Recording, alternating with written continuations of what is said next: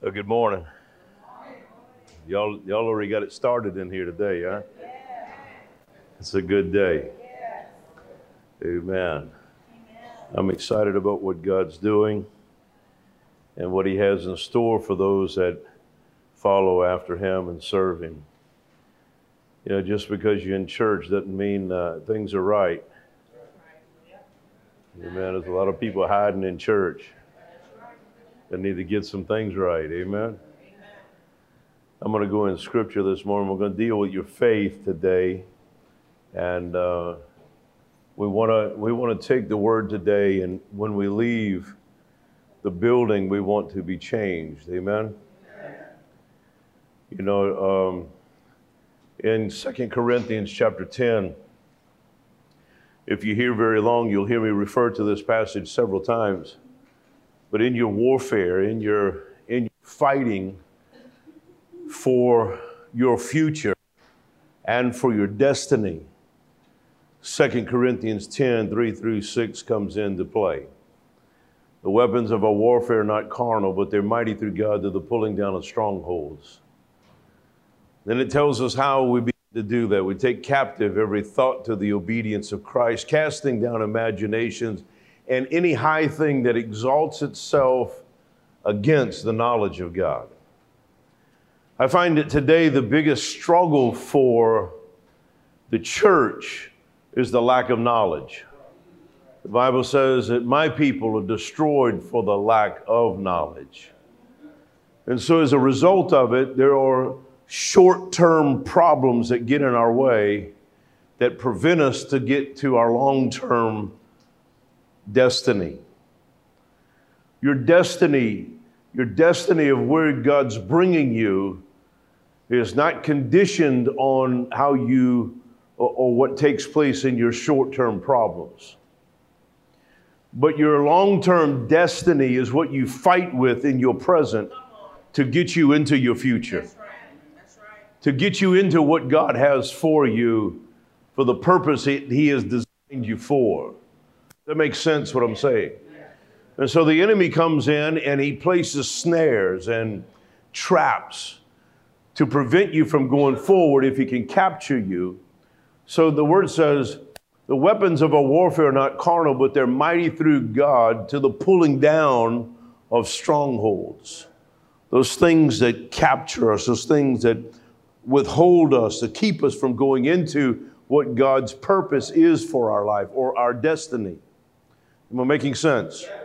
And if he can trap you in the little things, then he knows he will prevent you from doing big things. I'm not talking about big then. I'm talking about setting the captives free because the purpose of what he's designed us for is to set the captives free. In fact, the word declares that and says to us, and greater things shall ye do. And Jesus came into the world to redeem the world. He's, he even declares while he's sitting in the temple, I've, I've, I've, I've come to set the captives free, to give sight to the blind. I find that today, and for time past, we find that the church is blind. It's blind to its future. Therefore, when things, little things come, it prevents us from going into our future because we get caught up in all the stuff that's around us. If you want to get caught up in something, turn the news on. The news will get your blood pressure up. The news will get you frustrated. The news will get you where you're screaming back at it while they're screaming at you, trying to tell you what's going on. Have you noticed that? Years, years ago, when you'd watch the news, they wasn't screaming at you, they were just giving you information. But today, they think you can't hear when you got the volume control. And they're screaming at you. anyway, I just have to go click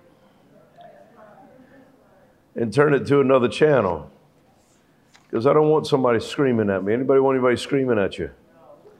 I want to go into scripture today and I want to I want to go to Mark chapter 5. There's a familiar story. We find that Jesus is going to a city, he's going to a town uh, to heal a child. And on his way, the child dies. And people are mourning over this death of a child. Jesus was delayed, delayed on his way. A woman with an issue of blood for 12 years stops him in the middle of where he was going, and, and uh, he turns and says, Somebody touched me. You know the story. And he turns around and finds that it was this woman, and she confessed it was her.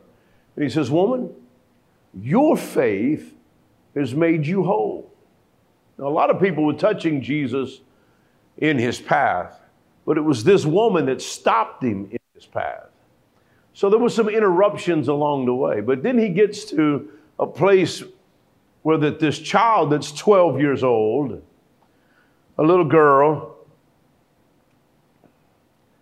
she passes away. And I'm not, I'm not uh, trying to, to pluck emotional cords here. What I'm trying to do today is to get us into a place where there's no distractions for us to receive our miracle. Anybody in here need a miracle? You need a miracle in your finances. You need a miracle on the job place. You need a miracle in your body. You need a miracle in your family, your marriage, or eh, people. We need miracles today. And I find that more so than ever before, that our world has been invoked with fear. It's been inserted into our life, and, and we're supposed to take it. But the word says God's not given us a spirit of